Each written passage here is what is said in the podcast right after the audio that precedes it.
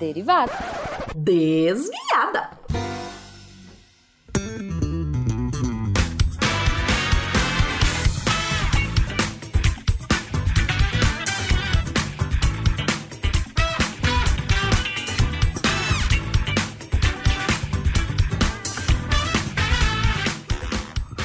Bom horário, pessoal! Aqui é a Debbie Cabral, editora do portal, e atualmente a desviada responsável pela leitura de e-mails e comentários nos posts. Joga e-mail pra cima, Felipe!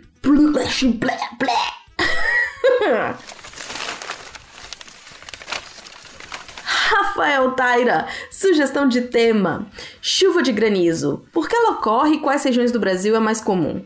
Aliás, até hoje não ouvi falar de chover granizo na Amazônia.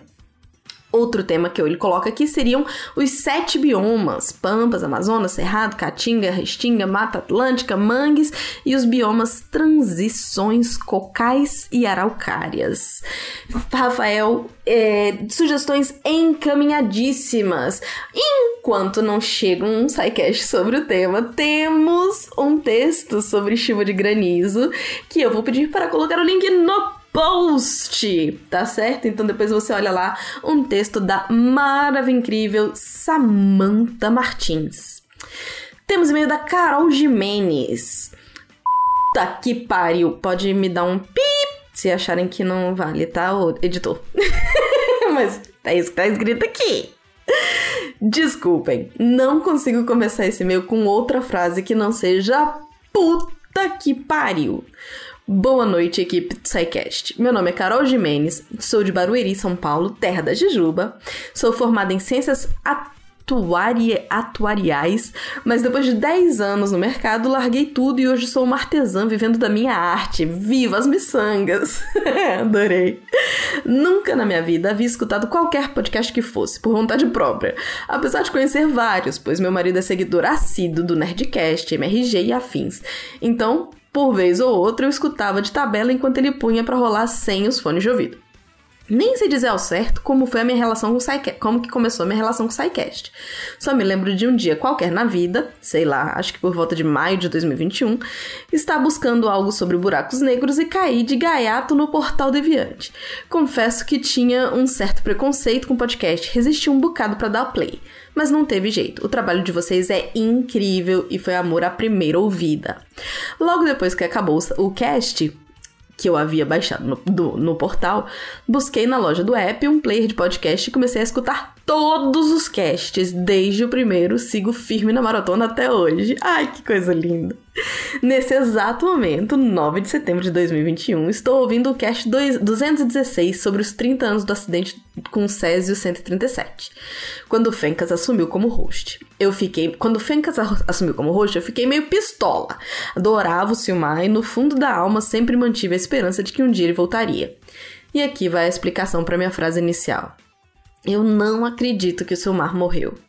Hoje à tarde, no trabalho, eu escutei o cast de homenagem a ele e eu sei, tô quatro anos atrasada, mas chorei como uma criança ouvindo esse cast, principalmente no final, quando puseram a despedida dele. Aí vocês me quebraram. Enfim, galera, adoro vocês. Fico muito feliz por ter descoberto essa maravilha de programa. Estou maratonando também o Missangas, Catim e o Contrafactual.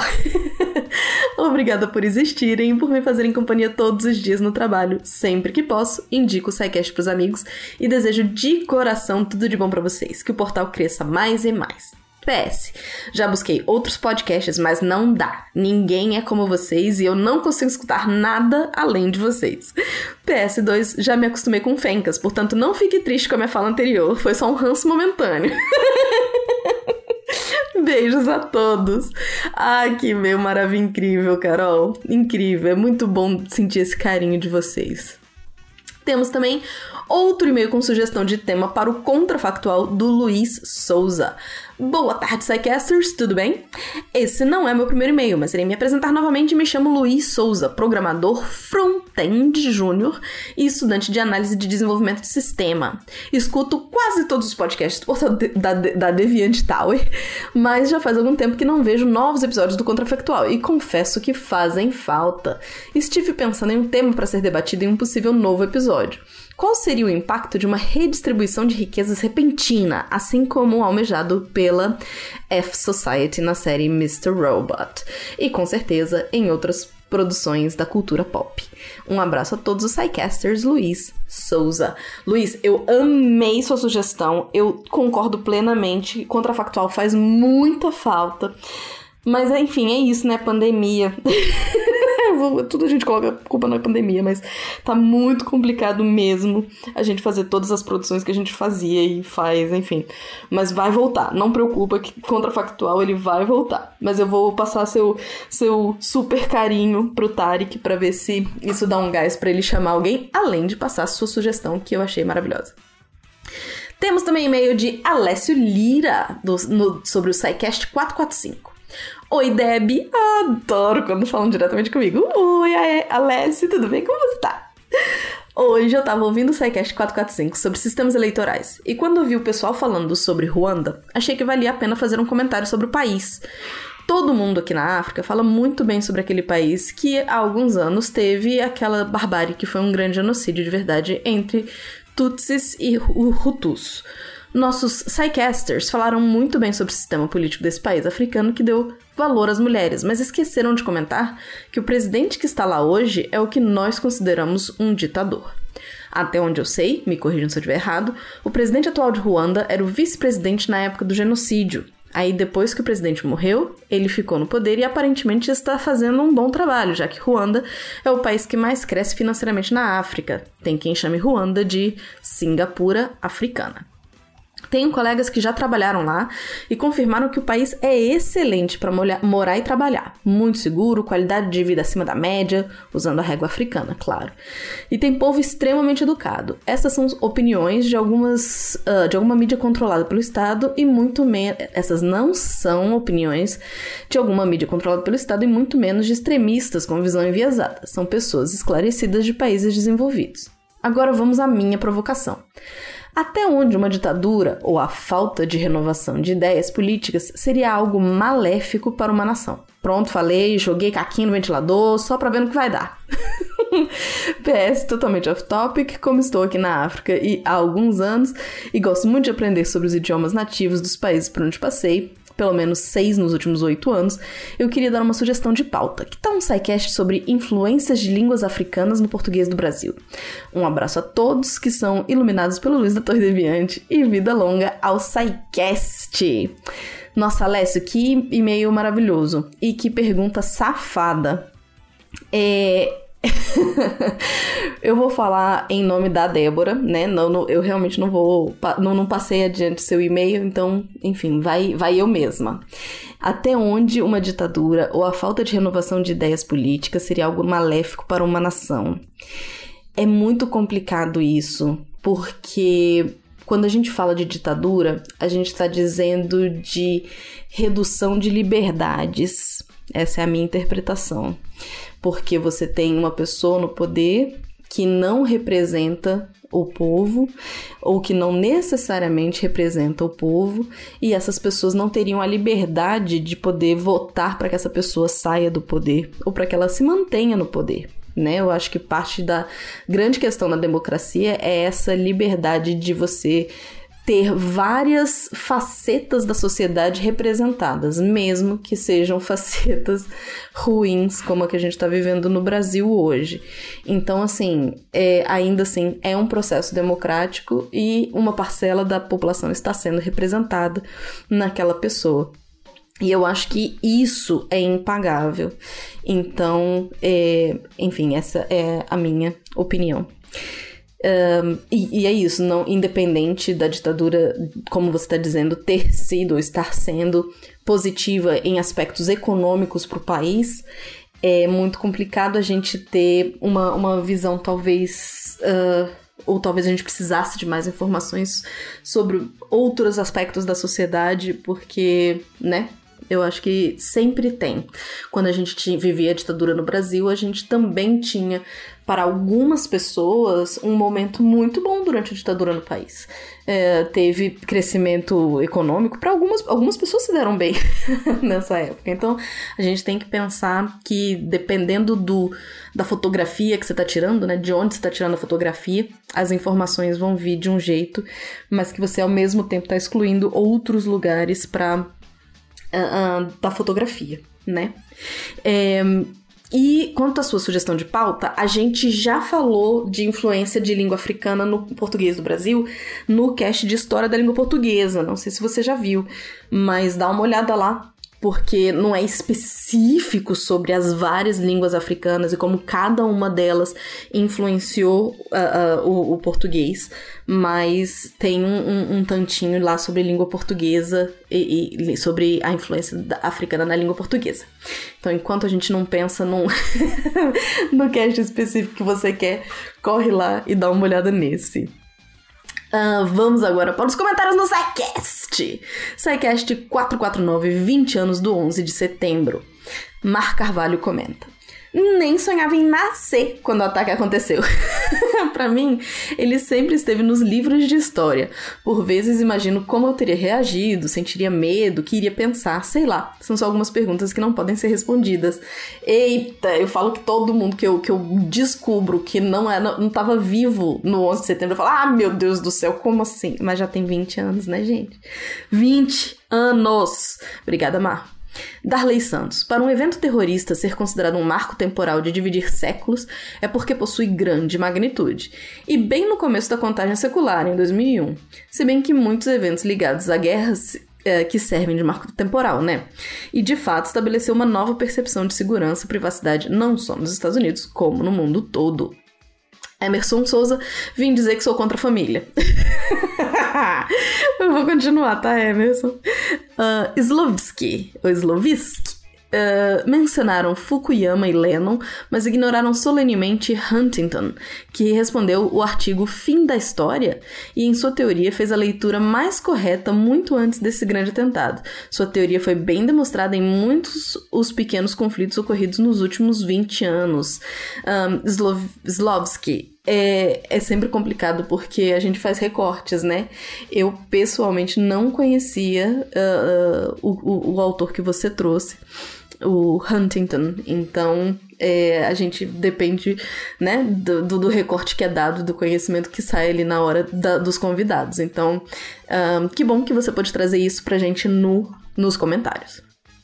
O Will fez, trouxe duas, um, duas, duas, ah, quotation marks, uh, duas, duas citações. O mundo jamais será o mesmo depois de 11 de setembro, do New York Times, no dia 12 de setembro de 2001. Com o ataque de 11 de setembro, iniciava-se uma nova era do The Washington Post, no dia 12 de setembro de 2001. Cast 450 sobre vitaminas. Lennon Biancato Hook comenta: Pode ser só coincidência, mas Curioso com os alimentos que contêm vitamina A, que tem relação com a visão, possuem cores chamativas. Consegui imaginar a seleção agindo nesse caso. E, Tarek, compartilho contigo da opinião sobre o fígado. Aí a Bia, que fez parte do cast, respondeu: Além de ser um ótimo jeito de memorizar as funções e fontes da vitamina A, caso necessário, no meu caso, foi necessário. Hehehe. Darley Santos também comentou. Quando ouço falar em vitamina, sempre lembro primeiro da vitamina de abacate. Só depois é que lembro de vitamina enquanto categoria nutricional. E a Bia respondeu: errado não tá. Embora eu prefira a vitamina de banana mesmo. Rodrigo Braga. Adorei o cast. Tema de alimentos, sou suspeito. Dando aqui meu depoimento sobre beta-caroteno, já aconteceu de eu manusear sem luva a embalagem de beta-caroteno concentrado suja por fora. Além de arder por ser irritante à pele, ainda fiquei uns dias com a mão manchada de laranja.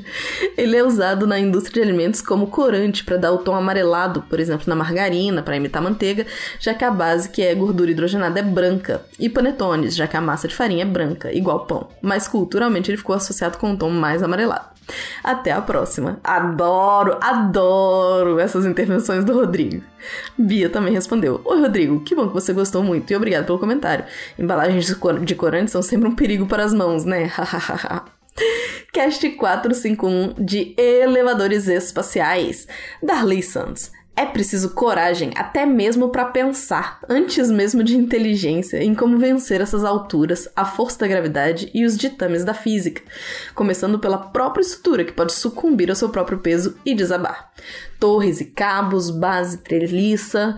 A maior dificuldade já é inicial, que é chegar na órbita. Bom, um dia poderemos chegar à concretização das escadas rolantes para o céu, ou a Torre de Babel 2.0 e Ultimate. Leonardo Porto. Por favor, não demorem com os outros capítulos que o Pena prometeu, especialmente o episódio de 5 horas de duração sobre os futuros motores espaciais. Eu juro que eu vi que ele teria 6 horas de duração ou foi 7?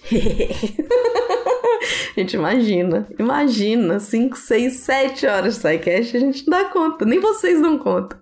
Silvio Fernandes, episódio muito bom como sempre. Coincidentemente, estreou na mesma semana a série Fundação no Apple TV+, baseada na obra do Asimov. E no primeiro episódio vemos um elevador desses, que, ao meu ver, parece bastante com a Torre por Tensão. Vale muito a pena ver as imagens desse elevador na série. Não vou dar spoiler, mas tem uma sequência espetacular e o tal elevador norteia trama em um certo ponto. Abraços para todos os deviantes. Obrigado, Silvio! Josivan Batista. Muito bom cast, mas fiquei indignado que a vírgula sonora não foi o Fly Me to the Moon em versão música de elevador. Adorei.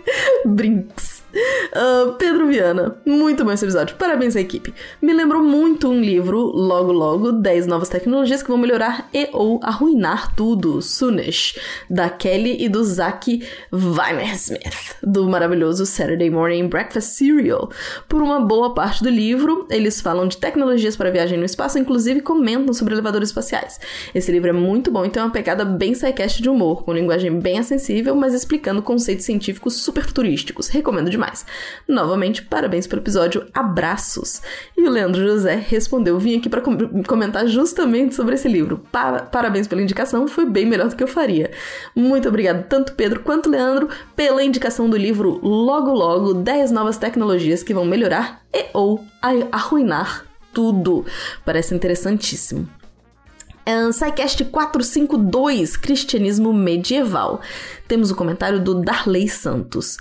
Sempre escuto com satisfação quando alguém informa que a Idade Média não é, não é a tal Idade das Trevas, que isso foi só a propaganda difumatória iluminista. E é como dizem, a Igreja Católica foi um elemento de coesão e de sobrevivência do próprio Ocidente, reunindo em si a filosofia grega, o arcabouço jurídico romano e a moral judaico-cristã. E nesse sentido, é de fato a herdeira do Império Romano. Aliás, o texto da descrição do post ficou instigante. Mas nesse período, a Igreja Católica realmente assume um poder hegemônico. Santo Agostinho e São Tomás de Aquino são dois grandes intelectuais da Igreja e do cristianismo. E sobre a questão da razão versus fé, parece que é falsa simetria entre elas. Na verdade, elas são complementares. O princípio da obediência da fé, inclusive, continua válido, como sempre. E sim, primeiro acredito, depois entendo. Mas isso não impede a elucubração, elucubração posterior da razão sobre a experiência de fé, de forma a dar razão de vossa fé. Essa questão de, da necessidade de um templo é outro ponto muito usado para denegrir a igreja, mas se é verdade que Cristo disse que onde tiver dois ou mais, ali ele estará, também é verdade que o próprio Deus mandou construir um templo, que seria apenas uma sombra do verdadeiro templo celestial, para onde inclusive o próprio Cristo ia aprender a ensinar. Falam sobre o Vaticano e suas riquezas até hoje, coisa que quem acabou de assistir estigmata, e de fato, a riqueza de patrimônio cultural e da humanidade presente ali é incrível.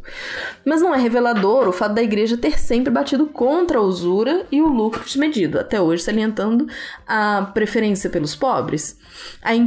As inquisições podiam ser bem cruéis e implacáveis, mas lembrando que existiam, exist eita, existiam os tribunais civis e os tribunais religiosos. Todos os grupos tidos como hereges realmente defendiam pontos de total heresia e impossibilidade possibilidade de conciliação com dados de fé, mesmo que defendessem alguns outros pontos aparentemente simpáticos. Vemos nos, nos cátaros um triste destino, mas eram hereges por definição, e naqueles tempos religião e sociedade eram uma coisa só. Ser herege era ser um perigo para a própria sociedade, então acabaram pegando, pagando bem caro por isso, pois os tribunais julgavam e perseguiam sem muita piedade. Se os papas tiveram o poder que tiveram, apesar dos constantes conflitos com os poderes seculares, imagine se tivessem alcançado o césaropapismo bizantino. Muito, muito obrigado pela sua descrição, sua reflexão sobre o cast, Darley. Ficou muito, muito boa. E temos também comentários do Spin uh, eh, 1407. A relação entre microbiota intestinal e o cérebro, da Nanaka. Mar Carvalho comenta. Quando li o título só pensei, nenhum dos dois funciona direito. Até parece. Até parece. Cast 1408. O vírus, o vírus Nipah e o risco de uma nova pandemia, do Tarik. A Mar Mar Carvalho comenta. Quero um dia ter a tranquilidade do Tarek comentando que, ter, que tem vários vírus por aí com potencial pandêmico. Eu também quero ter a tranquilidade do Tarek na vida. Na vida. Cast uh, Spin 1411. Novas guerras, contexto, definição e, e conceitos próximos, do Marcelo Valença. Mar Carvalho comenta. Não sei porquê, mas eu realmente gostei muito desse spin. Sei lá, era só isso. Parabéns. Obrigada, mais carinho. É essencial pra gente continuar Uh, 14 15, filhotinho de cachorro morre em voo da Latam, do Tarek. Nunca, comentário da Mar Carvalho. Nunca viajei com animal, mas adoraria saber, adoraria mais spins sobre no voo. Olha, eu vou dizer que é, é complicado. não, vou, não vou comentar, não. Vamos seguir. Cast 1423. Como notificamos efeitos adversos de medicamentos e vacinas, do André Bach. E a Marca Vale colocou: Será que alguém notificou ter virado um jacaré? André Bach respondeu com uma boa gargalhada. Um, Cast Spin 1424. Nós comemos insetos no Brasil? Mar Carvalho. Crianças de 12 anos também comem insetos quando, não, quando estão jogando verdade ou desafio. Uma vez vi uma menina pegar uma barata do chão e colocar na boca. Desisti de brincar. Só queria comer inseto se fosse limpinho. Ai, meu Deus! Que nojo! A Bia respondeu: É verdade. As crianças têm toda uma dieta especial que vai de inseto a ponta quebrada de lápis, passando por tudo que aparece pela frente. Diferente da barata comida pela menina, os insetos criados para isso são sim bem limpinhos. Tem dieta e ambiente bem controladinhos, além de passarem por um processamento na indústria. Ainda bem, né? Manual do Químico Solteiro, 1425, do Augusto César. Maravilha, incrível. Mar comentou. E limão no cabelo? Pode ou não pode? Já ouvi que serve para clarear o cabelo, mas tem o risco dele cair. Eu nunca arrisquei. Augusto responde: Para clareamento, de jeito nenhum. A chance de dar ruim é grande. Normalmente o limão é mais utilizado para tirar a oleosidade do cabelo, mas é fácil perder a mão nas receitas caseiras. Nesse caso, eu recomendo um produto industrializado mesmo. Um, Spin 1428, Ética em Pesquisa Científica no Brasil, do Timota. Cristina Verdade comenta: Muito bom ouvir sobre um tema tão importante e atual aqui no Deviante. Amei esse spin e aguardo a continuação, incluindo um sobre ética da pesquisa com animais. Parabéns, os spins são uma delícia de acompanhar. Bom demais, ouço todo dia. Ah, gente, bom demais ouvir isso! E esse episódio do Ti está especialíssimo. Se você não ouviu, corre lá para ver o spin 1428, porque está imperdível. A gente tá até pensando. não sei se o Ti sabe, mas a gente tá até pensando em transformar ele num sidecast, porque tá bom demais. Um, é isso, pessoas. Teve também Ciência Sem Fio. O Ciência Sem Fio completou um ano. É uma produção mensal, então na verdade estamos no episódio 12. Mas falamos sobre a baixa dimensionalidade no mundo 4D com Emerson Souza e ficou incrível incrível. Mas não tinha comentário. Como eu sou, né, assim, chata e xodozinha. e o Ciência Sem Fio é meu xodozinho. Resolvi falar mais um pouco aqui. Vão lá, deem uma olhada, prestigiem, porque tá muito, muito, muito legal. É isso, pessoas. Continuem comentando, continuem entrando em contato com a gente. Por, se você quer falar assim, no mais chega que eu te escuto, pai tal, manda e-mail em contato@saicast.com.br. Um, e se você não quiser que eu leia seu e-mail, por favor, coloca lá uma observação. Deb não lê esse e-mail. Teve gente colocando Deb pode ler o e-mail. então, por favor, coloquem aí para mim se vocês não quiserem que eu leia tanto comentários quanto os e-mails. Mas pra gente é muito bom poder conversar um pouquinho com vocês. Então é isso e até a próxima. Beijo, tchau!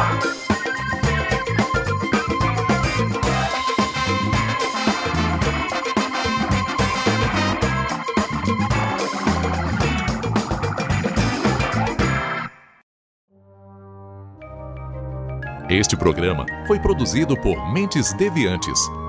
deviante.com.br